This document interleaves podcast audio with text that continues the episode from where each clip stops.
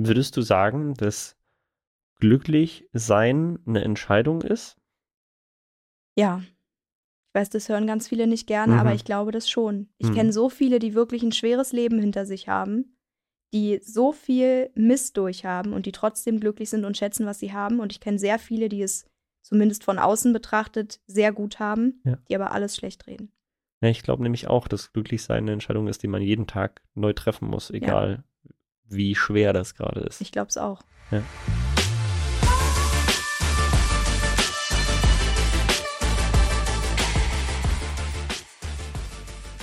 Ja, dann starten wir. Herzlich willkommen. Dankeschön. Ähm, vielleicht starten wir wirklich damit, dass du dich einmal kurz von dir aus vorstellst und dann können wir ja einmal ähm, auch darauf eingehen, wie haben wir uns eigentlich kennengelernt und was haben wir jetzt eigentlich besprochen und äh, ich würde einfach sagen, start gerne. Alles klar. Ich bin Lena. Ich bin jetzt vor kurzem 32 geworden und bin ganz stolz, es mir gemerkt zu haben, weil je älter man wird, desto schwerer fällt es mir irgendwie, mich dran zu erinnern, wie alt ich Ja. eigentlich bin. Wie viel soll ich jetzt erzählen, was ich so mache? Du darfst alles erzählen. Alles du hast erzählen. jetzt ähm, alle Zeit der Welt. Ich habe Okay. irgendwann heute Abend noch einen Termin, aber bis dahin Ich darfst, du, darfst du diese Zeit nutzen. Ähm, ich arbeite in der Nachrichtenredaktion Mhm. hauptberuflich und mache nebenbei quasi YouTube über Bücher. Ich äh, mache gerade noch eine Ausbildung nebenbei. Also ich habe einiges auf dem, auf dem Zettel, was ich so mache in meinem Alltag, was sehr viel Spaß macht, weil ich mich äh, sehr vielseitig austoben kann. Und bin froh, jetzt heute hier zu sein. Ich musste mir direkt was aufschreiben, ähm, weil also, ich, bin, ich bin auch 32 und auch ich vergesse manchmal Sachen. Ähm, aber ich glaube, das war schon immer so. Ähm, du hast jetzt gerade so gesagt, du machst nebenbei YouTube. Mhm. Ähm, aber wie viele Follower hast du auf YouTube? Wir hatten es irgendwie auch auf den Follower genau uns vor ein paar Tagen angeguckt. Ja, ähm, 25.600 irgendwas. Okay, cool. Ähm, jetzt ist das ja ultra viel, auch für die Nische, in der du bist. Ja. Ne? Ähm, und trotzdem sagst du aber, du machst das nebenbei. Ja. Warum? Warum ich es nicht hauptberuflich mache? Ja. Weil ich Angst habe, dass mir die Leidenschaft verloren geht, wenn ich dem Geld hinterherrennen muss. Denn wenn du das hauptberuflich machst, musst du natürlich gucken, okay, wie kriege ich so viel Kohle wie möglich rein, damit ich meine Rechnungen bezahlen kann. Heißt, du müsstest mehr Kooperationen annehmen, du müsstest vielleicht mehr Videos drehen. Und ich habe einfach Angst, dass mir dann die Freude daran verloren geht und auch so ein bisschen die Authentizität. Mhm. Wenn du ganz viel Werbung auf einmal machst, um dich irgendwie über Wasser zu halten, habe ich keine Lust drauf. Ja. Stand jetzt zumindest. Vielleicht ändert sich das auch irgendwann, aber jetzt ist es so. Das heißt, eigentlich ist es so, dass dein Hauptjob dein, dein, Hob dein Hobby und deine Leidenschaft finanziert. Kann man so sagen, ja. Ähm, wa was müsste denn ähm, quasi gegeben sein oder was müsste, was müsste passieren, dass du diese, ähm, diese Sorge verlierst, dass, äh, dass es vielleicht äh, diese Leidenschaft verloren geht, wenn du das hauptberuflich machst, weil du zu sehr aufs Geld achten musst? Ähm, wahrscheinlich bräuchte ich ganz feste Kooperationspartner, die auch zu dem passen, was ich inhaltlich mache. Weil mir wird ganz viel angeboten. Es liegt nicht daran, dass ich nicht genug Angebote hätte, Mhm. für die ich auch gut bezahlt werden würde. Mhm. Aber das passt nicht unbedingt zu Büchern. Ja. Also ich habe eine Kooperation beispielsweise mit einer Hörbuch-App, die passt. Ja. Davon bin ich überzeugt, die habe ich vorher schon genutzt. Dafür mache ich ohne Probleme Werbung, kriege dafür Geld, alles ist fein. Mhm. Aber wenn mir jemand einen Lippenstift oder eine Sportleggings anbietet, Ja. dann ist es mir wurscht, wie viel die mir zahlen. Das passt halt für mich nicht zu meinem. Content. Und da ist mir die Authentizität wichtiger als Kohle. Wa- Was wäre denn grundsätzlich an, an so einer äh, Followerschaft von der Größe möglich? Also es ist ja auch nicht so, nur weil man mehr Follower hat, dass man mehr Einnahmen hat, Ja. also sondern man kann ja auch vielleicht nur 5000 Follower haben, kann daraus aber schon leben, ja, wenn man Total. irgendwie eine sehr aktive Community hat. Ähm, aber ähm, was, was ist denn überhaupt so im Bereich Buchblogging ähm, Blogging möglich? Also hast du da so ein Gefühl, was, wo man so sagt, so, also das Mhm. ist schon die Grenze oder sagst du schon, da wo du angekommen bist, das ist schon so viel, das ist schon schwer zu toppen? Also auf TikTok beispielsweise kannst du mit Buchcontent viel, viel, viel mehr Leute erreichen. Da gibt es Mhm. Leute, die haben fast eine Million Follower. Ach, verrückt. Ja. Ähm, bei YouTube, zumindest im deutschsprachigen Raum, würde ich sagen, ist natürlich, ich glaube, es ist immer Luft nach oben, je nachdem, wie viel Zeit und Liebe du da auch einsteckst. Wenn du Sachen machst, die halt nicht jeder macht, dann ziehst du auch noch andere Leute an. Mhm. Dafür brauchst du aber Zeit.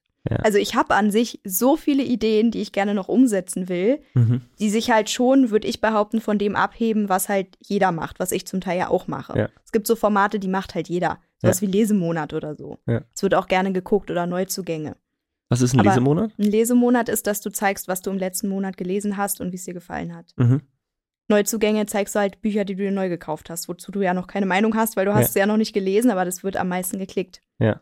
Ähm, ich habe halt so viele Ideen und auch schon in der Vergangenheit zum Teil umgesetzt, die halt sich ein bisschen davon abheben. Ja. Also ich habe beispielsweise ganz am Anfang, ich habe 2016, Ende 2016 damit angefangen, Mhm. habe ich Anfang 2017, so nachdem ich zwei, drei Monate äh, den Kanal hatte, ein Video gemacht, wie es wirklich ist, im Buchladen zu arbeiten, also so Comedy-mäßig, Ja. weil ich meine Zeit lang im Buchladen gejobbt habe. Ja. Und da, ich glaube, in der Zeit habe ich, keine Ahnung, locker 2000 Abonnenten dazu bekommen, weil es halt mal was anderes war. Ja. Oder ich habe in der Corona-Zeit mal ein Lied umgeschrieben, das auf Bücher gedreht und so von wegen, jetzt sitzen wir alle zu Hause, aber dann können Mhm. wir ja lesen. Ist doch Ja. schön. Ja. So, ne, man muss sich ja irgendwie schön reden. Ja. Das kam auch mega gut an. Mhm. Oder ich habe mal ein Lied geschrieben zu einem Buch, was ich total liebe, zu einer Buchreihe. Kam auch gut an, weil es halt mal was anderes ist. Ich habe äh, so viele Fragen gerade. Frag Ähm, alles. Ja, ich glaube, ich glaube, wir brauchen drei Stunden heute. Ähm, wir gucken mal. Ähm, genau, jetzt eine der Fragen, die aufgekommen ist, wer sind denn eigentlich so deine Follower? Also wer, wer Mhm. ist das, der dir folgt? Also was ist so die wer, Ja. typische Person? ähm, also ich habe ungefähr 85 Prozent Frauen, die mir folgen. Ja. Und der Rest sind Männer. Ja. So wie du es halt tracken kannst. Ich würde sagen, so zwischen 20 und 35 ist die Hauptzielgruppe, zumindest laut der YouTube-Auswertung. Mhm. Das Ding ist aber, dass knapp 40 Prozent der Leute, die meine Videos schauen, gar keine Abonnenten sind. Zu denen habe ich keine Infos. Ich bin ja so eine Mhm. Zahlenmaus. Ich will Ja. das ganz genau eigentlich wissen, Ja. kann ich aber nicht, weil Ja. halt 40 Prozent der Leute keine, keinen ähm, YouTube-Account haben. Ja, also Aufruf an der Stelle abonnieren, weil dir das hilft. Ja, Ja. das hilft. Wenn man halt keinen Account hat, dann braucht man natürlich nicht extra einen machen, aber es hilft mir natürlich, Mhm. weil ich dann auch eher sehen kann, Ja. wer sind diese Menschen, was interessiert die. Mhm. Ähm, ich würde sagen, die meisten lesen sehr querbeet, die mir folgen, weil ich auch sehr querbeet lese. Mm, Und es sind sehr nette Menschen. Ja. Ja, die gönnen, die unterstützen sich Du gegenseitig. sagtest gerade, auch wenn du eigentlich so eine, so eine Fragen, ähm, so eine Frage stellst auf Instagram, Mhm. ja, ähm, dass du dann irgendwie ja sogar 500 Antworten bekommst. Ja. Kannst, äh, kannst du überhaupt alle lesen? Liest du die Ja. oder Ich lese die alle. verrückt? Ich mache mir immer Screenshots von den Fragestickern und Ja. dann gucke ich, dass ich so viel wie möglich davon verwende. Respekt. Also, das ist ja, also, das bringt mich zur nächsten Frage, ähm, weil du das gerade eben sagtest. Ähm, du hast so viele Ideen, aber die Zeit fehlt. Mhm. Dann stellst du dir mal vor, du setzt dich da hin, hast irgendwie das Buch gelesen und stellst es jetzt vor. Aber es ist ja so viel Vorbereitungszeit. Ja? Ähm, wie viel Zeit brauchst du ungefähr, um, also wie, was, was ist so die Durchschnittslänge von deinen Videos? 20 Minuten. Wie viel Zeit sagen. brauchst du, um so ein 20 Minuten wirklich zu veröffentlichen mit allem drum und dran? Und wir nehmen mal auch mit rein, dass du die Kommentare auch beantworten möchtest und so. Mhm. Ähm, es kommt extrem drauf an. Ein Lesemonatsvideo drehe ich relativ routiniert inzwischen, weil ich seit über sechs Jahren mache. Ich Ja. habe die Bücher gelesen, ich weiß, worum es geht und ich stelle sie halt nach und nach vor. Ja. Ähm, du hast halt natürlich immer ein bisschen was, was weggeschnitten wird, aber meistens habe ich, wenn ich ein 20-Minuten-Video drehe, vielleicht 30 Minuten Material und dann ist gut. Was man nicht vergessen darf, du musst erstmal alles aufbauen. Ja. Du machst dich erstmal fertig. Bestenfalls kämme ich mir die Haare, schmink nochmal drüber. Ähm, und dann ist eigentlich somit das Aufwendigste, das Video zu schneiden, nochmal zu gucken, fehlt irgendwas? Wie ist es mit der Belichtung? Muss ich noch irgendwas anpassen? Dann musst du es runterladen. Dabei muss ich natürlich nicht zugucken, aber es frisst natürlich trotzdem Zeit. Du hast im Hinterkopf, okay, in einer halben Stunde ungefähr ist es runtergeladen, dann kann ich es hochladen. Ja. Dann lädt es ein bis zwei Stunden hoch, weil es halt mega große Dateien sind. Mhm. Dann bastelst du eine Thumbnail. Ich gebe zu, Thumbnails zu bearbeiten ist nicht meine große Stärke. Ich investiere da nicht so viel Zeit, aber trotzdem, ich muss es machen. Mhm. Dann musst du, was heißt du musst? Ich möchte natürlich eine ordentliche Kapitelübersicht machen. Logisch, ja. In der Beschreibung heißt, ich gucke das Video nochmal und gucke, okay, wo macht es Sinn? Mhm. Da sitzt du schon ein paar Stunden Ja. für ein Video. Ja. Also ich habe jetzt zum Beispiel gestern eins gedreht. Ich habe ungefähr 30 Minuten gedreht. Ich habe mich am Anfang ständig versprochen, weil ich noch gar nicht so in dieser Videomut Ja. war. Und dann lief's aber und ich habe ewig geschnitten und ewig gebraucht, um da irgendwie alles fertig zu kriegen. Also ich habe locker Ja. vier Stunden gebraucht und es ist ein Video, was vielleicht 20 Minuten geht. Na, schon verrückt, ja. Ja, aber es macht Spaß. Also es ist, es fühlt sich Ja. nicht wie Arbeit an. Ja. Das ist gut, weil ich, ich höre sehr oft, ähm, dass äh, das ganz schnell dazu kommt. Also das ist wahrscheinlich auch deine Sorge, ähm, dass äh, gerade so ähm, Creator, egal was es ist, Podcast, YouTube etc. pp, ähm, sehr schnell an so einen Punkt kommen, wo sie das Gefühl haben, sie haben irgendwie einen Burnout, weil so viel Dinge zu Mhm. tun sind. Ja. Ähm, und jetzt machst du das ja nur nebenberuflich. Ähm, ja, verrückt. Ähm, du also wir haben ja das vielleicht nochmal, um so ein kleines bisschen zurückzuspulen. Wir haben uns jetzt am äh, vor zwei Tagen, ne? Mhm. äh, vor zwei Tagen einmal zusammengesetzt in einem Café, ähm, um mal so ein bisschen vorzubesprechen, in welche Richtung soll das gehen mit äh, dem Interview heute. Und mir ist es total schwer gefallen, ähm, mich zurückzuhalten mit all den Fragen. Das sind nicht so viele hier auf der Liste, weil der Grund, warum ich das ja mache, ist, äh, also warum ich überhaupt mit so vielen Menschen spreche, weil ich glaube, dass ich von jedem Menschen irgendwas lernen kann, ähm, egal in welcher Lebenssituation er sich befindet, egal wie alt er ist. Und ich kam irgendwann an den Punkt, dass ich mir gesagt habe, warum nicht einfach diese ganzen Geschichten, die mir erzählt werden, auch teilen und so, dass andere davon profitieren können. Und, dann kam ich ja auf den Gedanken, ja, lass das doch einfach mit einem Podcast machen, dass ich meine, meine Erkenntnisse teile. Und dann habe ich aber auch schnell festgestellt, ähm, dass ja logischerweise es auch schlau ist, einfach vielleicht so ein Interview mal vor Ort irgendwie zu führen. Ähm, und jetzt, jetzt wechselt gerade meine Rolle so von der Person, die total interessiert in den Gesprächen sitzt, zu ich muss mich total zurückhalten, weil ähm, ich habe so viele Fragen gehabt, die ich stellen wollte, weil es so interessant war. Äh, aber ja, ich musste sie mir für heute aufheben.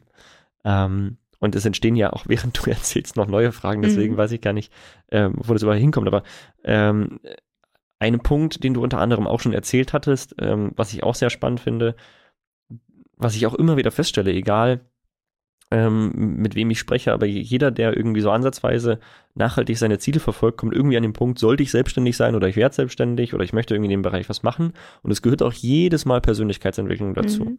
Und ich glaube auch, dass es, dass man nur, also generell ist Entwicklung ja aus verschiedensten Gründen ähm, ultra wichtig, aber ähm, gerade wenn ich in so eine Selbstständigkeit geben möchte, dann, dann muss ich mich mit ein- meiner Persönlichkeit entwickeln, wenn ich möchte, dass es nachhaltig funktioniert. Ja?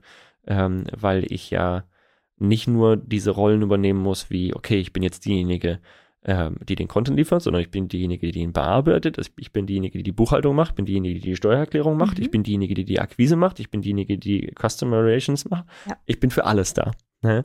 Ähm, und da muss man sich in so unfassbar vielen Bereichen weiterentwickeln, wickeln, ähm, dass ähm, dass häufig ja dann diese Persönlichkeitsentwicklung dazu führt, dass sich ja auch so ein Leben ein Stück ändert und auch weiterentwickelt und nicht nur die Selbstständigkeit. Und da bist du jetzt an einem Punkt, hast du gesagt, du ähm, bist jetzt dabei, ähm, Ausbildungen oder eine Ausbildung zu machen. Vielleicht kannst du davon mal erzählen, bevor ich es irgendwie falsch ausdrücke, wie es heißt. Ja, soll ich jetzt Ja, direkt? gerne, ja? bitte, gerne. Ähm, ich mache gerade eine Ausbildung zur Achtsamkeits- und Meditationslehrerin. Mhm. Findet alles online statt. Heißt, ich kann mir das zeitlich einteilen, wie es bei mir passt. Kriegst am Ende ein Zertifikat. Ja. Äh, ist auch alles geprüft und abgesegnet und Ja. keine Ahnung was. Geht ein Jahr lang. Mhm. Ich bin jetzt im siebten Monat. Oder ich glaube sogar schon im achten. Also fast ein Dreiviertel ist rum. Ähm, und das ist auch ein Bereich, der mich eh sehr interessiert Ja. und wo ich mir auch vorstellen könnte, langfristig was aufzubauen. Generell das ganze Thema Persönlichkeitsentwicklung ist was, was mich ja seit mehreren Jahren umtreibt. Und was du ja auch eben gesagt hattest, ich mache die Steuern, ich mache Akquise, ich schreibe Rechnungen und so weiter. Ich bin ja, wenn du so willst, nebenbei schon selbstständig. Ne? Ja. Das ist, das musst du natürlich alles machen. Ich habe am Ja. Anfang, obwohl ich eine kaufmännische Ausbildung eigentlich habe, da gesessen, sollte Rechnungen schreiben und dachte, okay, alles klar, ich muss mir irgendeine Vorlage runterladen und habe Ja. aber ein paar Angaben nicht gemacht, weil ich nicht wusste, dass man sie machen muss. Ja. Und da hat mir mal von der einen Kooperation, die ich habe, der Finanzmensch erstmal erklärt, wie das geht. Und ich habe mich so geschämt Mhm. und dachte, ey, jetzt denkt der auch so eine kleine Mausi, Ja. sitzt da, möchte gerne äh, Kohle haben, aber weiß nicht mal, wie man eine Rechnung richtig Ja. stellt. Aber von dem habe ich halt alles quasi gelernt, was meine Rechnungen angeht.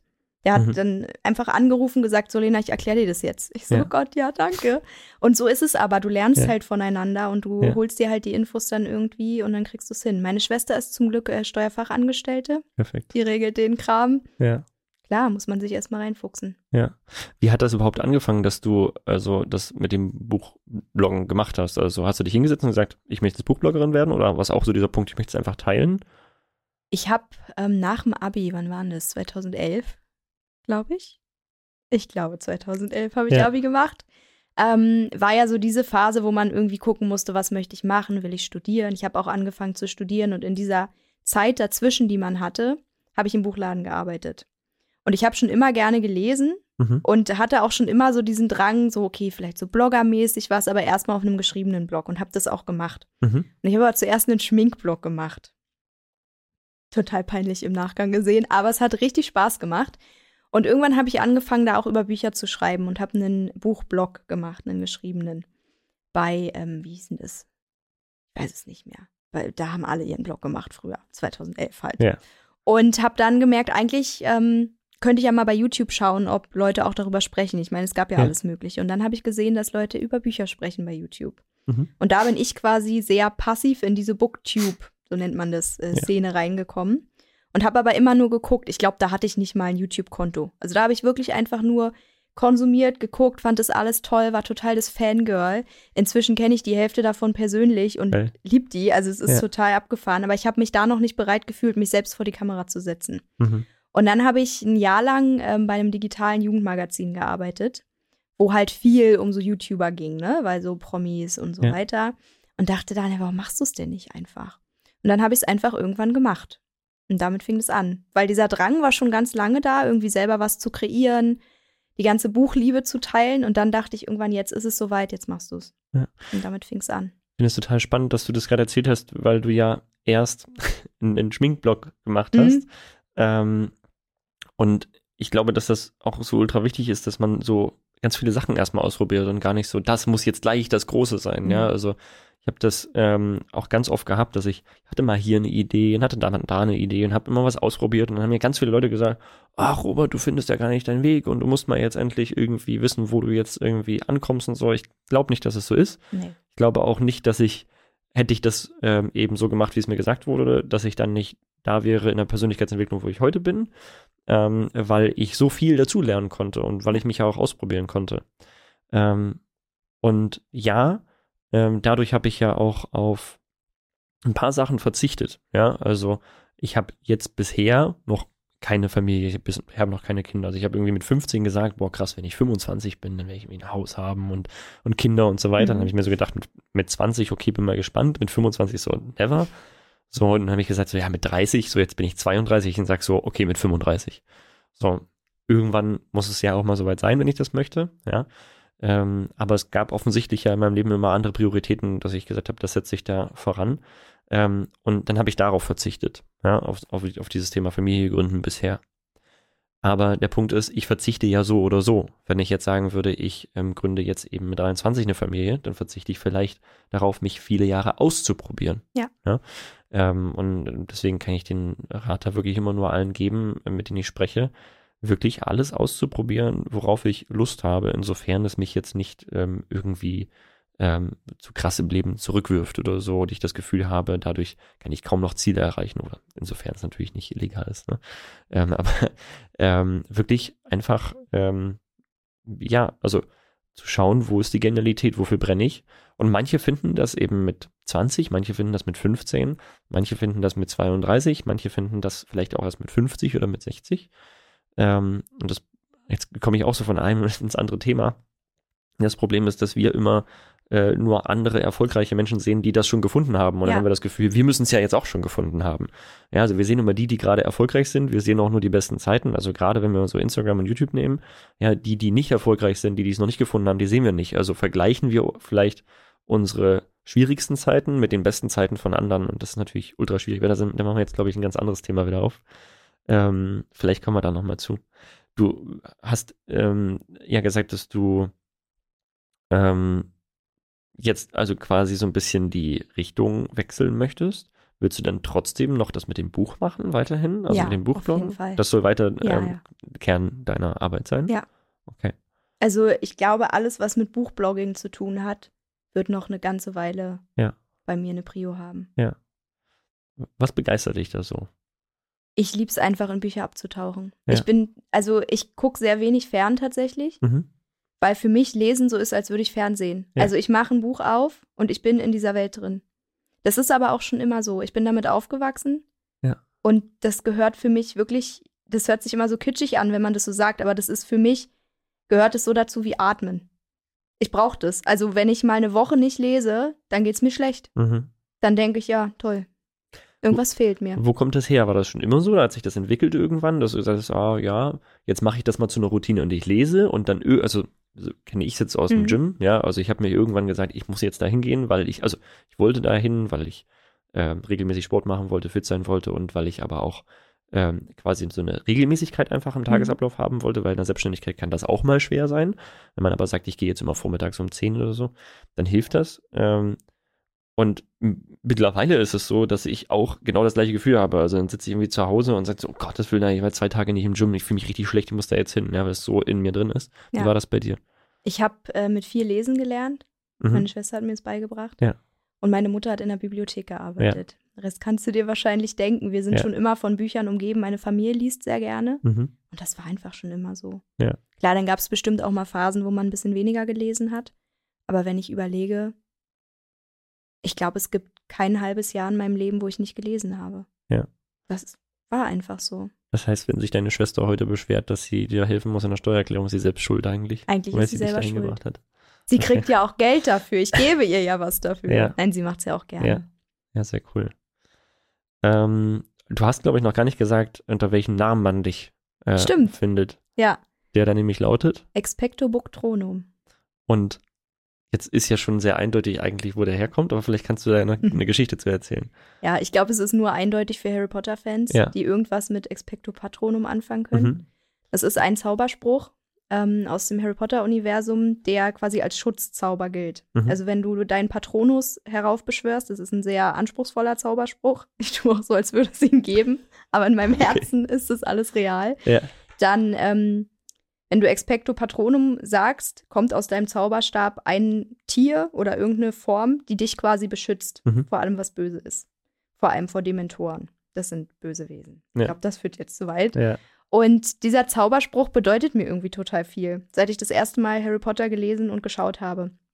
Und als ich da saß und dachte, okay, jetzt ist es soweit, du machst jetzt einen YouTube-Kanal, dachte ich, okay, du brauchst auch irgendeinen besonderen Namen. Und das soll nicht irgendwie so sein, Lena liest oder irgendwie sowas. Du willst irgendwas Ja. haben, was nicht so, was nicht jeder hat. Ja. Und dann habe ich überlegt, okay, irgendwas Harry Potter-relatedes brauche ich. Und dann bin ich irgendwie auf Expecto Buctronum gekommen. Ich kann dir nicht mal mehr sagen, wie. Ich saß da und dachte irgendwas mit Harry Potter, was gibt's so für Zaubersprüche? Aber es kam aus dir raus, nicht irgendwie, Kam dass du es irgendwo raus, gelesen ja. hast. Und, Nee. sehr cool. Ähm, den Namen brauchen wir nachher nochmal, sage ich Mhm. aber nochmal was zu. Ähm, genau. Warum ähm, möchtest du dich eigentlich oder, oder warum beschäftigst du dich eigentlich so viel mit dem Thema Persönlichkeitsentwicklung? Ist das auch gekommen durch die Selbstständigkeit oder ist die Selbstständigkeit gekommen durch die Persönlichkeitsentwicklung? Kam das alles so einher oder war es auch immer so, dass du sagen konntest, eigentlich habe ich schon früh damit angefangen, auch durchs Lesen? Also es fing eigentlich damit an, dass ein Kollege, Schrägstrich Kumpel von mir, mir ein Buch empfohlen hat von ähm, hier das Café am Rande der Welt. Ah, sehr cool, habe ich auch jetzt Der gelesen. Autor nochmal. Ähm, boah, wenn ich es jetzt richtig ausspreche, John Strilecki. Ja, John Strelacki, mein Gott, mir fällt es gerade nicht Ja. ein, obwohl ich jedes Buch von ihm gelesen habe Ja. inzwischen, aber okay. Und das war für mich so wie nochmal eine neue Welt eintauchen. Ich weiß, Mhm. manche mögen das nicht. Ich fand es eigentlich gerade so, wenn man noch nie was in die Richtung gelesen hat, ganz cool als Denkanstoß. Ja. Weil es da ja darum geht, wirklich zu überlegen, was ist das Ziel deiner Existenz? Mhm. Und ich saß mit, keine Ahnung, 24 oder so da und dachte, oh Gott, was ist denn dein Ziel deiner Existenz? Was, Mhm. was ist denn eigentlich los in deinem Leben und wo möchtest du denn eigentlich hin? Und ähm, klar, da habe ich auch schon YouTube gemacht und hatte gerade einen neuen Job angefangen und so, aber irgendwie dachte ich, okay, wo willst du mal hin? Wer bist du eigentlich? Was man Mhm. sich dann halt so für Fragen stellt. Und da habe ich angefangen, mehr in die Richtung zu lesen. Und zuerst habe ich viel gelesen, was für den Job eher zuträglich ist und habe gemerkt, irgendwie ist es aber nicht so das, was sich für mich richtig anfühlt. So Mhm. dieses, du musst 24-7 arbeiten und du musst jeden Cent dreimal umdrehen und du musst dies und du musst das, so dieses Macho-mäßige, das ist nicht meins. Ja. Und dann habe ich gemerkt, okay, nee, jetzt habe ich irgendwie fünf Bücher in die Richtung gelesen. Ich brauche irgendwas, was mich eher bestärkt, ohne mir noch mehr Druck zu machen. Und dann habe ich viel gelesen, was eventuell, ich weiß es nicht, vielleicht darf man das so nicht sagen, aber was, glaube ich, auch eher für Frauen gedacht ist als für Mhm. Männer, weil ich wirklich merke, gerade wenn ich äh, mit Kumpels darüber rede, Mhm. die brauchen eine andere Form von Motivation als ich. Mhm. Da ist eher so dieses Komm und du schaffst es und schneller, höher, weiter. Und ich bin eher so, nee, ich möchte gerne was Nettes irgendwie Ja. lesen oder hören. So, Ja. ist okay, wenn du auch mal eine Pause brauchst, so, weißt du? Ja. Und ähm, da habe ich gemerkt, dass mir das gut tut, so als Ausgleich zur Unterhaltungsliteratur was zu lesen, was mich Mhm. irgendwie inspiriert, über andere Themen auch nachzudenken und vor allem auch bei mir zu schauen, was passt denn von dem, wie du dich eigentlich verhältst? Was findest du gut, was findest du nicht gut? Wo willst du eigentlich hin und wer wärst du eigentlich gerne? Mhm. Und wie schaffst du es dann auch dahin zu kommen? Aber mit äh, der Selbstständigkeit hat es eigentlich sehr wenig zu tun gehabt. Okay. Also es kam jetzt nicht durch YouTube. Café am Rande der Welt habe ich auch gelesen. Ähm, Big Five for Life auch. Mhm. Ähm, was ist denn dein Zweck der Existenz, wenn du es verraten möchtest? Ähm, ich merke, dass ich sehr vielen Menschen Inspiration gebe und auch gut helfen kann. Also ich helfe sehr gerne. Ich bin sehr gerne für andere da. Mhm. Und ich merke, dass ich es durch YouTube jetzt auch, weil ich einmal ein sehr persönliches Video gemacht habe letztes Jahr, wo ich auch gesagt habe, mir ging es eine Zeit lang nicht so gut. Es ist okay. Es sieht immer alles schön aus bei Social Media, wenn man Naja. nur seine schönsten Seiten präsentiert, aber manchmal sieht es auch anders aus Mhm. dass ich auch Menschen ermutigen konnte und bestärken konnte und zeigen konnte, es ist auch okay, wenn es dir mal nicht gut geht, Hauptsache du glaubst weiter an dich. Und da habe ich gemerkt, bei dem ganzen Feedback, was kam, ich krieg gerade richtig Gänsehaut, es war so schön, Ja. dass ich dachte, ey, du kannst jemandem helfen, mehr an sich zu glauben. Ja. Und das ist was, wo ich denke, dass es mich da auch beruflich irgendwann hinschlagen, hinverschlagen, naja, du weißt, was ich meine, Hinführen wird, wird. hinführen Ja. wird, weil das was ist, was mir unglaublich viel gibt. Mhm. Also mir geht's gut, wenn ich anderen auch was geben kann. Und das, glaube ich, ist das Ziel meiner Existenz. Und ganz viele Bücher zu lesen. Aber das ist mein egoistisches Ziel meiner Existenz. Sehr cool. Ähm, wir hatten auch darüber gesprochen, welche Bücher kannst du denn empfehlen im Bereich Persönlichkeitsentwicklung? Ist es Kaffee am Rande der Welt und Big Five for Life oder würdest du Ähm, andere empfehlen? Ja, auf jeden Fall. Würde Ja. ich auch empfehlen. Wobei ich da jetzt schon von einigen das Feedback bekommen habe, das war denen ein bisschen zu stumpf. Echt, ja? Ja, dachte ich auch, was ist denn da jetzt los? Aber gut, da sind, da gehen die Meinungen auseinander. Was ich ähm, letztes Jahr gelesen habe, ist auch ein Spiegel-Bestseller, ist von Brianna Wiest, 101 Essays, die dein Leben verändern werden. Ich weiß Mhm. nicht, ob du das schon mal gesehen hast. Das ist so ein weißes Cover und es steht einfach ganz schlicht in weißer Schrift, äh, in schwarzer Schrift Ah, drauf. doch, äh, doch, ja. Gesehen schon mal, aber noch nicht gelesen. Und das sind wirklich einfach Essays über ganz viele verschiedene Themen. Das Mhm. sind, das kann man sich über Monate lang aufteilen, wenn man vielleicht auch sagt, man liest nicht so viel jetzt am Stück gerne, wo du einfach Inspiration kriegst. Also, wo du bemutigt, bemutigt, ermutigt wirst, bestärkt, keine Ahnung, Ja. wirst, ähm, mal in dich reinzuhören, was möchtest du eigentlich im Leben? Oder wo du einen kleinen Arschtritt mal kriegst, so jetzt mach aber auch. Mhm. Ähm, das fand ich sehr gut und ich glaube, dass es auch jedem was geben kann. Manches vielleicht mehr, manches Ja. weniger. Die Autorin hat noch zwei andere Bücher, habe ich Ja. auch gelesen, auch sehr zu empfehlen. The Mountain is You und This is How You Heal. Ähm, was ich sehr gut fand, war, ähm, wie man Freunde findet. Sehr cool. Ja, finde ich cool. Der kann, ja- wie man Freunde gewinnt, ne? Ja, wie man Äh, Freunde gewinnt, ja. Genau. Ähm, hast du auch äh, von ihm gelesen, äh, Sorge, dich nicht lebe? nee, ist ist aber noch ihm. auf meiner Liste. Lese ich gerade wieder mal. Also ich habe mir das sehr oft angehört und jetzt lese ich es gerade wieder. Es ist wirklich, äh, wirklich sehr großartig, ja. Was gefällt dir daran besonders gut? An dem Sorge, dich nicht lebe, Mhm. oder? Ähm, also, erstmal habe ich, ähm, ich habe, wie man Freunde gewinnt, zuallererst mir angehört und ich finde ähm, den Sprecher von dem ähm, Hörbuch einfach unglaublich angenehm und ich kann mir vorstellen, dass da Dale Carnegie einfach mit mir spricht. Das finde ich einfach sehr cool. Ähm, und ähm, das hat sich natürlich übertragen auf Sorge, dich nicht lebe, weil das der gleiche Sprecher ist. Ähm, und was mich an dem Buch so begeistert, das finde ich auch bei Wie man Freunde gewinnt, eigentlich sind alle Dinge, die da drin erzählt werden, klar. Das weiß jeder, ja, das weiß jedes kleine Kind. Aber trotzdem ist es so, dass du so denkst, so, wie dumm konnte ich eigentlich sein, dass ich das nicht beachtet habe, ja. Ähm, und das ist auch, also, ähm, wie du es ja eben gesagt hast, es gibt halt, ähm, genauso wie es die guten Zeiten gibt, gibt es auch mal total schlechte Zeiten. Und gerade in der Selbstständigkeit, gerade im Unternehmertum, ist ja diese Achterbahnfahrt der Gefühle noch viel, es ist eine viel größere Achterbahn ja, ähm, als sonst. Und ähm, gerade wenn du dann in so einem Tal bist und du, du weißt gar nicht, wie komme ich da jetzt eigentlich am besten raus, ähm, ist das schon ähm, wie so eine ähm, Fibel oder Bibel geworden, die dann hilft, diese Ängste und Sorgen, die man hat, zu beseitigen. Ähm, und das macht dieses Buch dadurch, und das ist ja wie, bei, wie man Freunde gewinnt, er hat diese Bücher nicht gemacht, um die Bücher zu schreiben, sondern er selbst hat nach Büchern gesucht und hat keins gefunden, Ja. was passt. Ähm, und ähm, er hat, äh, er ist, ich glaube, er hat erzählt davon von einer Stelle, wo er irgendwie in die Bibliothek geht und dann sucht er, ähm, ich, ich kann es nicht mehr genau wiedergeben, ähm, nach, nach diesem Thema Sorgen und Ängste, findet aber unter dem Thema Sorgen und Ängste, also S, dann meinetwegen, äh, findet er irgendwie 100 Sachen zum Thema Schlangen, das ist ein anderes Thema, aber, und, aber irgendwie nur zwei Bücher zum Thema Sorgen. So, Mhm. und sagt so, das kann doch gar nicht sein. Und fängt an, erstmal nur eine Broschüre an seine Freunde rauszugeben und denen zu helfen. Ähm, und dann ähm, kommen irgendwie andere Freunde und Bekannte, die sagen, ey, ich habe da irgendwie auch Interesse, dann wird es immer größer und dann macht er das mit anderen zusammen und dann entwickelt sich irgendwann so ein Buch, ähm, wo er sagt, so, das ist das Buch, was es noch nicht gab. Und das Mhm. merkt man dem Buch an, weil es nicht geschrieben wurde, damit er äh, Geld verdient, sondern weil es, ähm, oder damit er erfolgreich wird, sondern weil es geschrieben wurde, weil er selbst Hilfe gesucht hat und ähm, so ein bisschen, also jetzt will ich mich um Gottes Willen nicht mit der Carnegie vergleichen, aber der Weg, den wir gehen, ist, glaube ich, da sehr ähnlich, weil er hat quasi andere gefragt, wie habt ihr das gelöst und hat das niedergeschrieben, genauso wie ich andere Menschen um Rat frage oder, oder interviewe und gerne einfach äh, mich mit ihnen unterhalte, um daraus zu lernen. Ja, und das quasi jetzt hier einfach teile in dem Podcast. Ja. Ähm, und ich glaube, das, das begeistert mich so daran, weil es eben nicht alles seins ist, sondern weil es der Zusammenschluss von so unfassbar vielen Menschen ist. Ja. Ähm, auch ähm, ist es so, dass, ähm, also er gibt nicht nur dieses Motivationsgequatscher ähm, ab von wegen, ja, Sorgen, die bringen dich halt nicht weiter und so weiter, sondern er gibt halt auch konkrete Lösungen, was kannst du machen. Ähm, so ist zum Beispiel äh, Willis Carriers Zauberformel. Ähm, boah, ich hoffe, ich kriege sie jetzt äh, richtig reproduziert. Erstens ähm, muss man jetzt erstmal gucken, was ist das Problem, beziehungsweise was könnte als Schlimmstes passieren, was ist das Schlimmste, was passieren kann. Beste Frage Ja. bei allem. So, also wirklich, was ist das Allerschlimmste? Und jetzt schreibt man das auf. In dem Moment, wo man es aufschreibt, ist total verrückt, wird diese schlimme Situation schon gar nicht mehr so schlimm, weil man sich ja so viele andere Ängste und Sorgen macht, weil wir als, ähm, als in der Evolution ja irgendwie so entwickelt wurden, dass wir viele Ängste logischerweise haben, um zu überleben.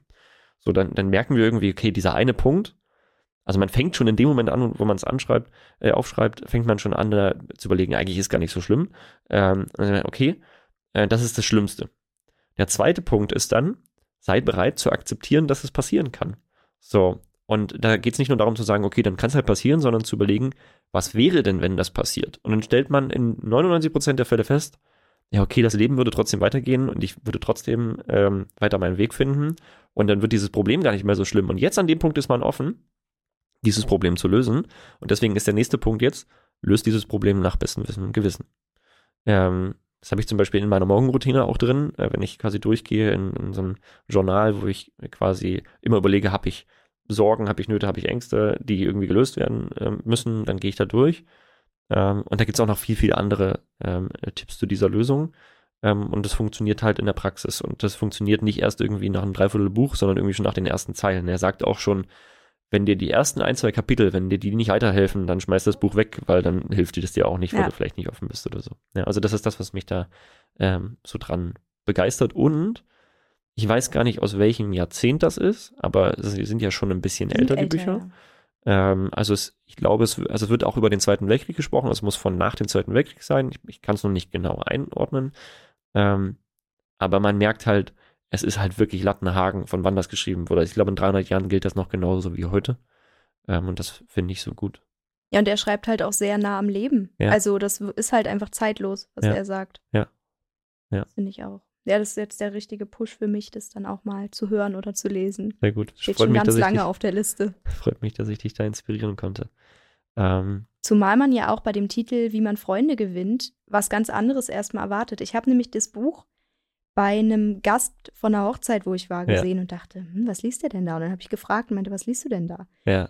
Weil ich dachte, es ist jetzt eine an. Also, wenn, du, wenn du das Cover siehst, das ist hier so ein Grashalm, auf dem irgendwie Ja, ein, zwei Marienkäfer ja. Mhm. irgendwie rumspringen. Und wenn du das in der U-Bahn liest, willst du am liebsten eine Decke drüber machen, Ja. weil, weil du denkst, du bist jemand, der äh, Schwierigkeiten hat mit sozialen Interaktionen.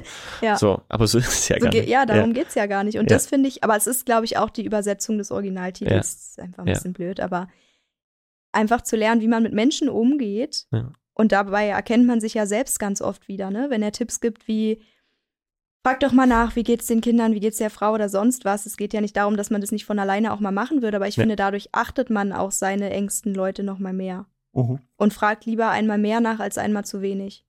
Ja. gerade wenn man im Kundenbereich irgendwie arbeitet, ist auch Gold wert, ne? Ja, das stimmt. Mhm, Weil wir darüber auch gesprochen haben, oder äh, das passt eigentlich auch ganz gut, wie sind wir überhaupt äh, konkret in Kontakt gekommen? Weil ich habe jetzt nicht dich irgendwie angeschrieben und gesagt, lass mal einen Podcast machen, sondern eigentlich haben wir ähm, über, ich muss kurz rechnen, eins, zwei, drei Ecken quasi. Man sagt ja auch, irgendjemand hat über drei, vier, fünf Ecken irgendwie Kontakt mhm. zu jedem auf der Welt. Ähm, ähm, wurde mir der Kontakt von dir weitergeleitet, weil ich ja selbst ein, ein Buch veröffentlicht habe, einen Science-Fiction-Roman und habe da ähm, dich dann kontaktiert vor ein paar Jahren. Zwei Jahre oder sowas her, glaube ich. Ähm, und ähm, dann meintest du, ja, können uns gerne mal austauschen, aber dann sind ja so diverse Sachen in der Welt passiert und dann habe ich das irgendwie aus den Augen verloren. Dann gab es auch andere Prioritäten für mich. Und dann äh, habe ich dich ja vor kurzem nochmal kontaktiert. Äh, und da war es dann so, äh, dass wir uns kurz ausgetauscht haben und wir festgestellt haben, eigentlich ist dieses Genre gar nichts für dich, weil es ja ein mhm. Science-Fiction-Roman ist. Ähm, du hast doch noch gar keinen, Verzeihung, du hast doch noch gar keinen ähm, Science-Fiction äh, oder du hast schon vielleicht das mal gelesen, aber du kommst da nicht so richtig rein ja. in die Thematik. Ne? Ähm, und der Grund, warum ich das Buch geschrieben habe, das fand ich jetzt auch ganz spannend, gerade äh, als Erkenntnis für mich.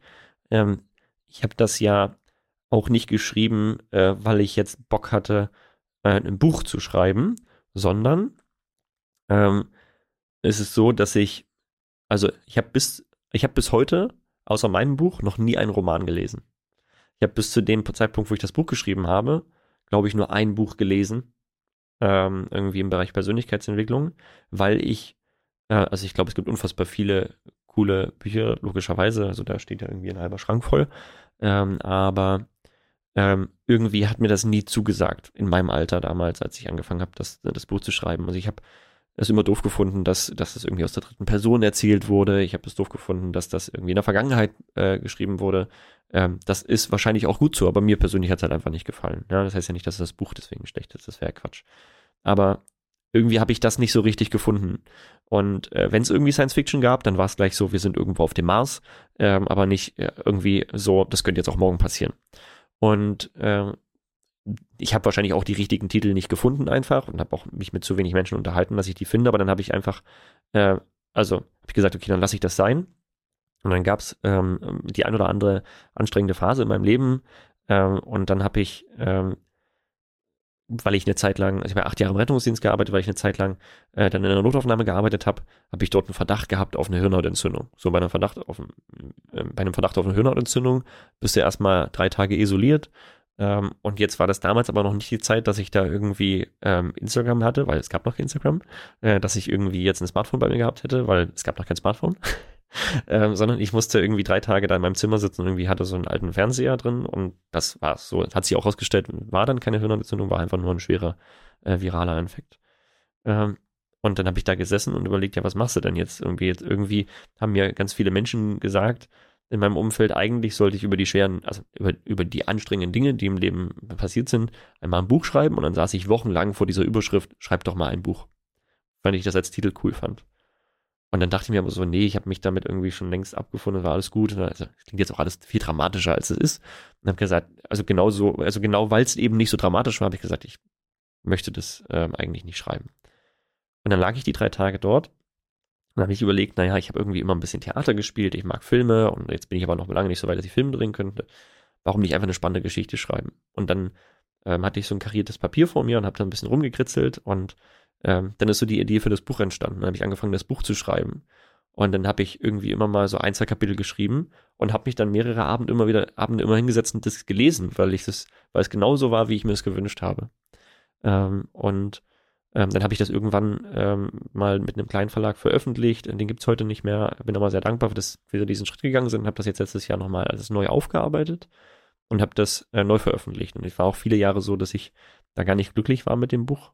Ähm, und ähm, jetzt aber quasi das von einer Beta-Version, wie ich es in der ersten Version veröffentlicht habe, in eine wirklich finale Version gebracht habe. Ähm, und ähm, das Buch halt auch so einen digitalen Begleiter habe, ähm, der sich von Kapitel zu Kapitel entwickelt. Den hatte ich dir ja im Café gezeigt. Mhm. Und da meintest du so, das wäre vielleicht sogar so ein Grund zu sagen, ah, da gucke ich mir vielleicht nochmal Science Fiction an, damit gefällt mir das vielleicht. Ähm, und der Punkt, warum ich das aber erzähle, ist, ich habe das Buch ja nicht von heute auf morgen geschrieben, sondern ich ähm, mir hat immer wieder was nicht gefallen, ich habe immer wieder was weggestrichen. Ich habe dann immer wieder was zum Lesen gegeben, dann hat es irgendwie dem nicht gepasst, dann hat das was nicht gepasst, dann waren da Fehlerchen drin. Und jetzt habe ich diese finale Version, die gefällt mir so unfassbar gut. Und ich habe halt das Buch durchgelesen und habe halt wieder 20, 30 Fehler gefunden. Und das Thema hatten wir ja auch. Du meinst, es gibt ja fast gar kein Buch, was du irgendwie gelesen hast, wo irgendwie äh, kein Fehler drin ist. Ähm, vielleicht kannst du da deine Erfahrung mal mitgeben, ähm, weil dann würde ich kurz mal dieses Thema Fehler machen tatsächlich gerne aufmachen wollen. Mhm. Also es gibt bestimmt Bücher, wo gar kein Fehler drin ist, aber mir fällt es gerade in letzter Zeit doch häufig auf, dass schon so zwei, drei Fehlerchen sich in Bücher einschleichen. Und das, obwohl es ja professionelle Lektoratsrunden ohne Ende gibt, Korrektorat und so weiter. Meistens gibt es noch Sensitive Reader und weiß ich nicht was alles. Ja. Aber sowas wie den oder denen, Mhm. das fällt mir sofort auf, Ja. dass ein Kommafehler ist, dass irgendwie ein Buchstabe fehlt. Das ist ja nicht weiter tragisch, wenn das mal so ist, ne? Aber Ja. in manchen Büchern habe ich schon häufig Fehler gefunden und dachte, hm, dafür, dass es 20 Euro kostet äh, und ihr ordentlich Marketing dafür macht, finde Ja. ich es ein bisschen komisch. Es ist wahrscheinlich, kommt es drauf an, wie doll man auch auf sowas achtet. Mir fällt es halt auf. Ich finde es nicht schlimm, wenn mal ein, zwei Tippfehler oder so da drin sind. Ja. Aber es ist mir in letzter Zeit häufiger aufgefallen, ja. Ähm, und dieses, das hatten wir ja auch im Café, äh, diese Fehler, die da drin sind, sind aber eigentlich ja gar nicht so wild, weil wenn man jetzt irgendwie rechnet, man hat irgendwie 80, 90.000 Wörter und man Ja. hat irgendwie die paar Fehler, dann ähm, sind das, also ist das noch nicht mal ein Promille an, an Fehlern, der da entsteht, also 0, irgendwas Promille. Ähm, und das ist ja auch wieder dieses Thema Persönlichkeitsentwicklung, Selbstständigkeit, immer wieder auch Fehler machen, auch Ja. diese, diese Offenheit haben, Fehler zu machen und die zuzulassen, weil ich glaube, dass man auch nur aus diesen Fehlern auch lernen kann. Absolut. Ähm, du hast angefangen, schon ein Buch zu schreiben oder äh, hast schon ein Buch geschrieben, veröffentlicht oder willst mal eins schreiben? Also ich habe eine Geschichte geschrieben, Ja. die eigentlich für YouTube gedacht war, mhm. eine Adventsgeschichte, Ja. wo jeden Tag quasi ein neues Kapitel ich halt vorgelesen. Mhm. Und das wünschen sich jetzt ganz viele als Buch. Mhm. Deswegen wird es als Buch rauskommen dieses Jahr. Cool. Ja. Nice, weil das war nämlich auch eine Frage. Startest du jetzt eine Autorenkarriere?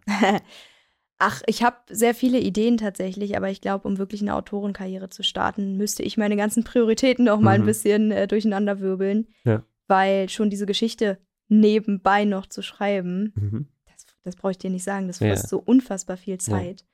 Und ich glaube, dass gerade wenn du eben ähm, Bücher, Videos machst, sind die Leute auch noch ein bisschen kritischer. Also ganz viele aus dem Bereich schreiben Bücher Mhm. selbst. Ähm, liegt ja auch irgendwie nah, wenn man gerne liest. Vielleicht Ja. schreibt man dann auch gerne, man hat Ideen, man weiß ganz genau, was gefällt einem, was gefällt einem nicht. Das hast du ja eben auch gesagt, dass du im Endeffekt dieses Buch geschrieben hast, weil du keins gefunden hast, was dir gerne, also was dir Spaß macht, was du gerne liest. Ähm, ich habe Ideen für verschiedene Genres tatsächlich auch.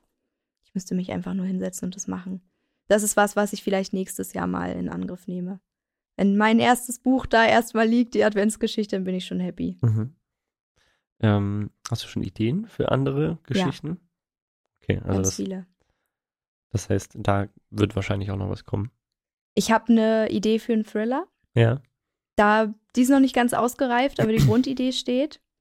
Und ähm, ich weiß nicht, ob du schon mal was von Sebastian Fitzek gelesen hast, du gelesen noch nicht, aber. gehört ja, oder ja. wie auch immer. Ja. Der schreibt ja Thriller, die so in Alltagssituationen meistens entstehen. Also so Dinge, die wirklich jedem passieren könnten. Mhm. Einfach, du bist auf dem Weg zur Arbeit und auf einmal passiert irgendwas und du bist mittendrin. Mhm. Sowas liebe ich. Und ich saß einmal auf einer Bank, also ich erzähle noch nicht alles, was ich mir gedacht habe, aber ich saß auf einer Bank ähm, am Rathaus Steglitz und habe mir dieses Hochhaus, was da gebaut wird, angeguckt. Und dachte so, oh, voll schön, ich würde da voll gerne oben die geilste Wohnung haben, den ganzen Ausblick. Ich habe Ja. auf irgendwas gewartet und saß da. Und mir ist was runtergefallen. Und ich habe es aufgehoben und habe gesehen, dass unter der Bank ein Briefumschlag festgeklebt ist. Und ich war so, Wirklich? oh. Und es war vor dieser Bank, in die schon ganz oft eingebrochen wurde, in diese Volksbank-Filiale. Da Ja. wurde immer ein Tunnel drunter gegraben. Ja. Vielleicht hast du das Ja, schon mal irgendwo gelesen. Und dann dachte ich so, okay, was ist jetzt in diesem Briefumschlag drin? Ich habe mich nicht getraut, das abzumachen, weil ich dachte, okay, Wirklich? vielleicht sitzt hier irgendjemand oder so. Und bin dann irgendwann weggegangen und dachte, okay, was wäre jetzt aber, wenn ich den mitgenommen hätte, wenn ich reingeguckt hätte, was wäre passiert? Und dann habe ich die Geschichte ein bisschen weiter gesponnen in meinem Kopf. Und äh, das wäre so der Ausgangspunkt ja für eine wild. Geschichte, ja. Vielleicht war da auch gar nichts, keine Vielleicht- Ahnung. Vielleicht ist der Umschlag auch noch da. nee, er ist nicht mehr da. Okay, ich habe zwei Tage später nachgeguckt. Wirklich? Ja. Das hat, Okay, mich krass. nicht, hat mich nicht in Ruhe gelassen. Jetzt sind wir vielleicht deine Fingerabdrücke da drauf. Ich habe ihn nicht angefasst. Ah, okay. Ich habe nur, ich habe so geguckt und dachte dann auch so, hm, was ist das? Das ist ja wild. Ja. Und so kommen einem ja viele Ideen, wenn Ja. man mit offenen Augen durchs Leben geht. Und ich habe eine sehr blühende Fantasie. Mhm. Also, das ist die eine Geschichte für einen Thriller. Ja, verrückt. Äh, Idee.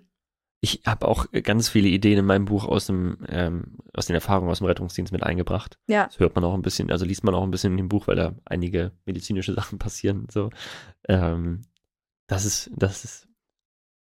Ich, ich würde den Umschlag, glaube ich, nehmen. Mhm.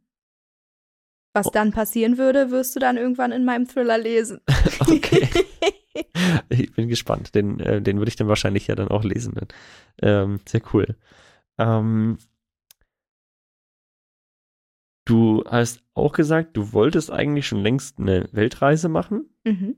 Hat bis jetzt aber noch nicht gepasst. Auch in den letzten Jahren durch die Gegebenheiten ähm, auf der Welt. Aber jetzt steht's an. Ja. Also mein Freund und ich waren 2020 schon aufgebrochen. Es war schon alles geplant. Ach, ihr wart und sogar schon auf dem. Weg. Wir waren schon auf dem Weg. Ja. Wir sind am 1. März 2020 los nach Thailand. Mhm.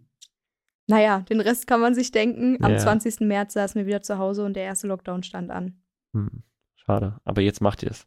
Jetzt machen wir es. Was sind so eure Ziele? Wo wollt ihr hin? Ähm, Südamerika Mhm. am Anfang. Also im Oktober geht's los. Muss natürlich ein bisschen gucken, wie es ist mit den Regenzeiten.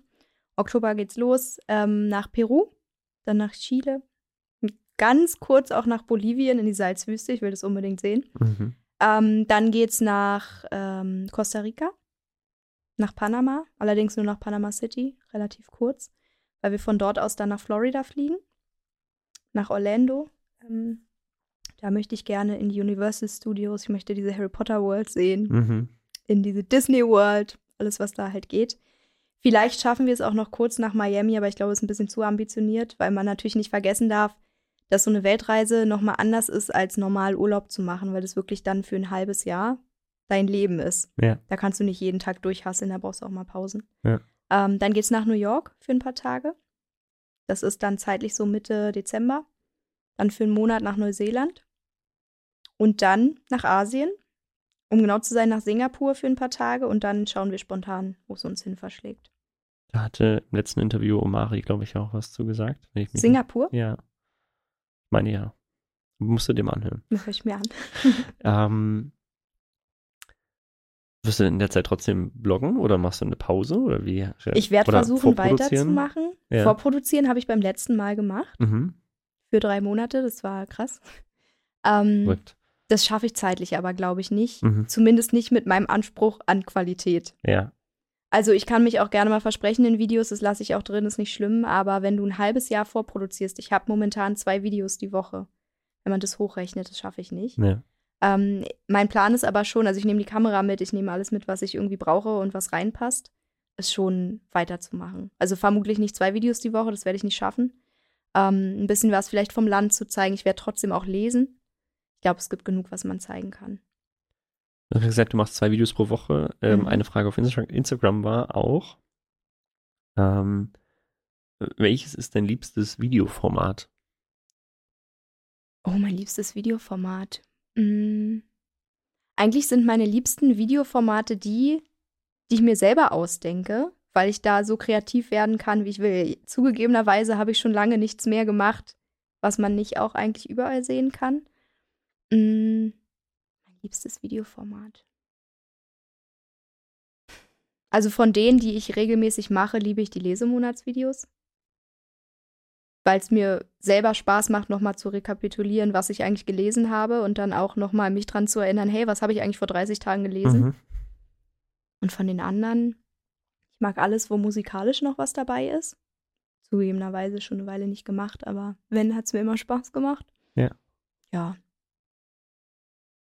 Will gleich nochmal die nächste Frage stellen, Mhm. ähm, die von Instagram auch kam, weil ich mir das hier aufgeschrieben habe und eigentlich passt schon gar nicht mehr rein, äh, aber nachher passt es noch schlechter rein zum Ende. Hau raus. ähm, aber ähm, weil ich vorhin gesagt habe, deinen Namen, mhm. Expecto Buctronum, ist richtig ausgesprochen? Ja. Freut mich. Ähm, den ähm, würde ich einfach ähm, als Code benutzen bei mir auf der äh, Internetseite auf meinem Shop Mhm. für mein Buch, also dass alle, die das quasi mit deinem Namen als, als Code bestellen, dann das ganze Versand kostenfrei haben. Sehr Das gut. habe ich jetzt einmal an der Stelle erwähnt. Ähm, und ähm, wechsle jetzt wieder zurück Mhm. ähm, zu den ähm, äh, weiteren Fragen und die passt auch richtig gut, weil du die ganze Zeit nämlich hier auch wirklich ähm, strahlst wie so eine Sonne. Äh, woher nimmst du so deine äh, positive und tolle Ausstrahlung, die du immer hast? Das war eine Frage. Das ist immer so eine Frage, die ich gar nicht richtig beantworten kann, weil Ja. das einfach mein Temperament ist. Also Mhm. so bin ich einfach. Ja. Es gibt genug Tage, wo es nicht so ist, Mhm. aber gerade vor der Kamera habe ich wirklich das Gefühl, ich spreche gerade mit jemandem und ich spreche über was, was ich leidenschaftlich gerne tue, nämlich lesen. Es sind Geschichten, die zum größten Teil wirklich mir so viel Spaß machen, dass ich darüber auch begeistert erzählen kann. Ja. Das kommt von alleine. Ich habe da aber auch keinen keinen Tipp. Also ich bin jetzt schon eine ganze Weile dabei, genau wie du auch vorhin erzählt hast von deiner Morgenroutine, mich morgens und abends hinzusetzen und zumindest für ein paar Minuten den Tag durchzugehen oder zu schauen, okay, was habe ich eigentlich, wofür ich dankbar bin? Was ist heute Gutes passiert? Und gerade an Tagen, wo man denkt, nee, das war eigentlich alles nur richtig blöd heute, Ja. sitzt man vielleicht mal kurz einen Moment da und dann fallen einem aber immer mindestens drei Sachen ein, die trotzdem schön waren. Und ich glaube, dass es wichtig ist, sich nicht immer auf die negativen Sachen so zu stürzen. Kann man auch mal machen, sondern einfach zu schauen, was habe ich denn eigentlich, wofür ich dankbar sein kann. Und wenn wir mal ehrlich sind, sind wir in Deutschland schon sehr privilegiert. Mhm. Ja, ich will damit jetzt gar nicht sagen, dass wenn jemand irgendwas ganz Schlimmes erlebt hat, dann ist es natürlich schlimm. Ja. Aber was hab, was hab ich für einen Grund, jetzt wirklich mit so einer Fresse durchs Leben zu Ja. gehen? Warum denn? Mir Ja. geht's gut, ich bin gesund. Würdest du sagen, dass glücklich sein eine Entscheidung ist? Ja. Ich weiß, das hören ganz viele nicht gerne, Mhm. aber ich glaube das schon. Ich Mhm. kenne so viele, die wirklich ein schweres Leben hinter sich haben, die so viel Mist durchhaben und die trotzdem glücklich sind und schätzen, was sie haben. Und ich kenne sehr viele, die es zumindest von außen betrachtet sehr gut haben, Ja. die aber alles schlecht reden. Ja, ich glaube nämlich auch, dass glücklich sein eine Entscheidung ist, die man jeden Tag neu treffen muss, egal wie schwer das gerade ist. Ich glaube es auch. Weitere Frage von Instagram. Was ist die wichtigste, das ist, das, wie viele Bücher hast du eigentlich gelesen? In meinem Leben, Ja. kann ich dir nicht sagen. Viele. Ja, okay, viele. 1000, 1500, keine Ahnung. Okay. Viele. Krass. Ja, Ähm, 1000 eher, glaube ich. Oder? Also ich lese im Jahr so um die 100 Bücher, manchmal Mhm. mehr, manchmal weniger. Jetzt bin ich 32, mhm, vier Jahre abziehen, Mhm. Pixie-Bücher raus. mhm. Schon um die 1000, würde ich schon sagen, ja. Da musst du ein bisschen was nachholen, würde ich sagen. Das muss ja mehr als 1000 dann sein, wenn du 100 im Jahr. Krass. Äh, okay. Ähm, da wäre nämlich jetzt die Frage, mal gucken, ob du das jetzt schaffst, aus 1000 oder mehr Büchern. Was ist die wichtigste Weisheit aus einem Buch, die du mitgenommen hast? Ich finde, es kommt immer bei so Weisheiten voll drauf an, worauf man es bezieht. Du kannst halt Weisheiten für dein Leben mitnehmen. Du kannst Weisheiten für so kleinere Alltagssituationen mit rausnehmen. Ähm, ein, ich, ich, ich wette, ich krieg's Zitat nicht richtig zusammen, aber was ich total schön finde, ist ein Zitat aus Harry Potter, wo Albus Dumbledore sagt, dass man mit jeder Dunkelheit klarkommen kann. Wie ging denn dieses Zitat? Ähm, dass es immer gut werden kann, wenn nur einer sich daran erinnert, das Licht wieder anzumachen. Hm. Alle Harry Potter-Fans werden jetzt denken, Alter, krieg's doch auf die Reihe. Aber ich krieg's gerade nicht auf die Reihe. Je Ja. mehr ich darüber nachdenke, desto weniger fällt's mir ein. Ja. Aber da dachte ich, ja, das stimmt, weil egal wie schlimm gerade die Umstände sind, man muss probieren, irgendwie zu versuchen, das Beste draus zu machen. Und Mhm. das ist eine Weisheit, die ich, also die nicht nur ich, sondern sehr viele Menschen, die Harry Potter gelesen haben, sehr gerne mögen. Nice. Ähm, letzte Frage von Instagram. Mhm. Also es waren ein paar mehr Fragen, aber ein paar muss ich aussuchen. Ähm, was hat dich in deiner persönlichen Entwicklung besonders vorangebracht? Ah, dann habe ich noch eine Frage. Die habe ich gerade versehentlich schon weggestrichen. Was ich gelesen habe oder was ich erlebt habe? Äh, also was, beides? äh, es ist nicht genau definiert. Also die Frage war, was hat dich in deiner persönlichen Entwicklung besonders vorangebracht? Ich glaube einfach, was hast du gemacht, um dich in deiner Mhm. persönlichen Entwicklung? Ich habe gar nicht aktiv, also ich habe aktiv auch viel gemacht, aber ich glaube, dass man, wenn man einmal eine recht schwere Phase durchmacht im Leben und daraus dann mit erhobenem Kopf, sage ich mal, wieder rausgeht, dass einem das sehr viel gibt und auch zeigt, dass man sich auf sich selbst verlassen kann. Ja. Und ich habe vor, lass mich nicht lügen, vor knapp zwei Jahren fing es an, dass ich extrem psychisch nicht klarkam. Burnout-mäßig, ganz schrecklich, Druck bei der Arbeit, natürlich trotzdem immer die Maske saß Ja, perfekt, ne? Nö, Ja. Quatsch, alles gut. Und das hat mir wirklich Angst gemacht, weil ich dachte, wow, so kennst du dich selber nicht. Ja. Und ähm, aus der Zeit bin ich aber insofern gestärkt rausgegangen, weil ich gemerkt habe, okay, bleib bei dir, guck, dass du dich mit den Leuten umgibst, mit denen es dir gut geht, guck, was dir gut tut und dann kannst du alles schaffen. Und ähm, da habe ich gemerkt, okay, komme was wolle, passt schon irgendwie. Und dann äh, gab es bei mir letztes Jahr eine gesundheitliche Diagnose, die mich ziemlich aus der Bahn geworfen hat. Es ist jetzt alles gut. Mhm. Aber da dachte ich, okay, es dieses, ich mache das irgendwann mal, sollte man niemals sagen. Wenn du irgendwie die Möglichkeit hast, das, was du machen willst, heute schon anzufangen, dann mach's auch, weil du weißt nie, ob es einen irgendwann gibt. Und wenn man sich das bewusst macht, das soll gar keine Angst machen. Das soll nicht heißen, dass man morgen vom Bus überfahren wird. Aber wenn man sich bewusst macht, dass du jeden Moment mitgestalten kannst, klar, man hat Verpflichtungen, man muss irgendwie das Geld ran schaffen, man muss arbeiten, ist mir alles klar. Aber trotzdem kann man jeden Tag dafür nutzen, was zu machen, was einen irgendwie näher zu dem bringt, was man wirklich gerne machen will. Und das hat mir geholfen. Zwei wirklich schwierige Momente in meinem Leben. Das heißt nicht, dass jeder erst was Schwieriges durchmachen muss, um zu sich zu finden, aber ich glaube, es muss jedem bewusst sein, dass wenn man sich entwickeln möchte, es auch unbequem sein kann, dass man Zeit investieren muss, dass man vielleicht auch Momente hat, wo man alles anzweifelt und denkt, nee, mache ich jetzt nicht weiter. Da bin ich ja total traurig, wenn ich die und die Fragen beantworte, aber da muss man durch. Mhm. Und dann gehst du da auch gestärkt raus. Vielen Dank für das Teilen auch und für die Offenheit. Ja, gerne. Ähm, vielleicht auch mit diesen Erfahrungen. Mhm. Das war nämlich die Frage, die ich versehentlich weggestrichen habe. Welchen Tipp würdest du deinem 20-jährigen Ich gerne geben? Scheiß auf die Meinung anderer, zieh dein Ding durch. Du bist gut so, wie du bist. Ich glaube, das ist ein, äh, ein Tipp, den unfassbar viele Menschen in unserem Alter irgendwie dem 20-jährigen ja. Geben würden, weil man macht sich so unfassbar viel Gedanken darüber, was andere denken und was andere so wollen. Unsicher. Ja. Das ist schon wild. Schade ist es vor allem. Ja. Tatsächlich. Ähm, was ist dein Ziel in einem, in fünf und in zehn Jahren? Jetzt fühle ich mich wie beim Bewerbungsgespräch. Ja, was sind in deine Stärken, Jahr, was sind deine Schwächen? In einem Jahr ähm, hoffe ich, dass ich noch mehr für mich rausgefunden habe, wo ich auch beruflich hingehöre. Ich mag meinen jetzigen Job, aber ich merke auch, dass mich viele andere Themen auch sehr interessieren.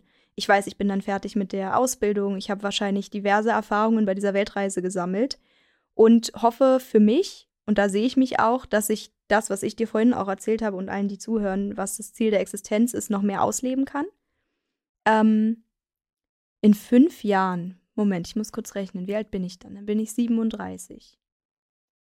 Sehe ich mich trotzdem noch, wann immer es geht, um die Welt reisen? Ich habe zumindest jetzt zu dem Zeitpunkt auch nicht ähm, die Ambition, eine Familie zu gründen. Ich sehe aber mich dabei, wie ich alle meine Freunde, die Kinder haben, dabei unterstütze, liebe ich total. Mm, ich mache immer noch Booktube. Ich bilde mich so gut es geht immer weiter. Und in zehn Jahren, da bin ich 42, da sitze ich auf einer Yacht irgendwo und lasse es mir richtig gut gehen, feiere meinen Geburtstag groß. Geil. Deine eigene Yacht oder gemietet Nö, für den Geburtstag? Ich brauche keine eigene Yacht. Ich miete die. Und dann können alle meine Freunde damit hin. Geil. Ich habe ein Buch geschrieben bis dahin, was sehr erfolgreich ist. Mein mhm. Thriller mit diesem nice. Umschlag unter der Bank. Ja. Ja. Kriege ich dann ein Exemplar mit? Du kriegst ein Exemplar. Du darfst auch mit auf jetzt, die Yacht. Ich habe das jetzt auf Ton. Oh, danke, das habe ich auch auf Ton. In zehn Jahren dann einfach hören wir uns das an. Du hast das versprochen. Ja, ich freue mich drauf. Ja, da sehe ich mich. Wie, wo siehst du dich denn in ein und fünf und zehn Jahren? Ja, das ist immer gemein. Oh, äh, es ist gemein. Weil, weil ich dich interviewe. ähm, sehr gute Frage. Ähm, in einem Jahr sehe ich mich ähm, so gestärkt in meinem Leben und in meiner Persönlichkeit, dass ich, ähm, was jetzt in letzter Zeit oft passiert ist, mich nicht mehr so sehr von oder, oder sehr wenig äh, von Sorgen und Ängsten leiten lasse, ähm, sodass ich einfach aus schwierigen Zeiten und ich würde sagen unternehmerisch war das Jahr 2022 und das erste Halbjahr 2023 doch, also unternehmerisch wie privat, aber maßgeblich unternehmerisch doch sehr herausfordernd. Ähm, und inzwischen ist es so, also eine Zeit lang dachte ich so, ey, ich hatte da keinen Bock mehr drauf, irgendwie, ich weiß gar nicht, wohin mit mir. Ähm, inzwischen bin ich aber unfassbar dankbar dafür, dass es so anstrengend war. Also klar, es kommen sicherlich nochmal schwere Zeiten ähm, und anstrengende Zeiten, aber ähm, vor allem auch so lang anhalten. Das ist wie so ein, es waren ganz viele Dinge, die nacheinander gekommen sind. Es war wie so ein Wassersack, der über einem hängt und immer wieder tropft was auf die Stirn, immer wieder tropft was auf die Stirn. Das ist ja auch eine Folter so. Ähm, und ähm, da bin ich so stark drin gewachsen in dieser Zeit. Ähm, und das will ich einfach jetzt, das, was ich da für mich mitgenommen habe, das will ich jetzt einfach in mir festigen. Ähm, ich stelle mir oft viel die Frage, wer bin ich eigentlich, wer will ich sein? Ja, das ist auch in meiner Morgenroutine mit drin. Aber das ist so einer der, der Punkte, wirklich äh, dankbar dafür zu sein und daraus zu wachsen. Einer der größten Fehler, den ich gemacht habe, das ist dann, also das, das kann ich mittlerweile so zu 80 Prozent. Ähm, ich habe, also meine größte Stärke ist gleichzeitig auch meine größte Schwäche. Also, ähm, also ich habe ja so einen Leitspruch, der sich dann nennt als Visionär, weil ich in anderen die Genialität wecken, ihren Mut zu wecken. Wo das herkommt, ist wieder eine andere Geschichte, aber ähm, letztendlich geht es darum, andere Menschen zu inspirieren. Und ähm, das ist sozusagen meine Stärke, so in, in der Zukunft zu denken und in den Zielen zu denken.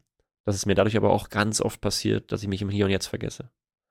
Ähm, dass ich die Menschen um mich herum vergesse. Die Menschen, die an meiner Seite sind. Und daraus ähm, habe ich unfassbar viel gelernt und freue mich total, dass diesen Fehler in der Zukunft nicht mehr zu machen und ihn vielleicht ab und zu mal zu machen, aber in so einer kleinen Form, dass ich denke, so, oh, eigentlich ist lustig, ja. Ähm, und äh, da will ich in einem Jahr sein, dass das richtig stark gefestigt in mir ist, dass ich in 98 Prozent der Zeit wirklich das Hier und Jetzt genieße, während ich an meinen Zielen arbeite. Ähm, und nicht den Fehler mache, äh, wie ich ihn schon mal gemacht habe, dass ich die ganze Zeit an meinen Zielen arbeite und aber vergesse, den Weg dorthin zu genießen. Weil ich auch glaube, da hatte ich eine kurze Shortfolge zu, äh, dass der Weg der Erfolg ist und nicht das Ziel. Also das Ziel, das gibt mir die Richtung mit.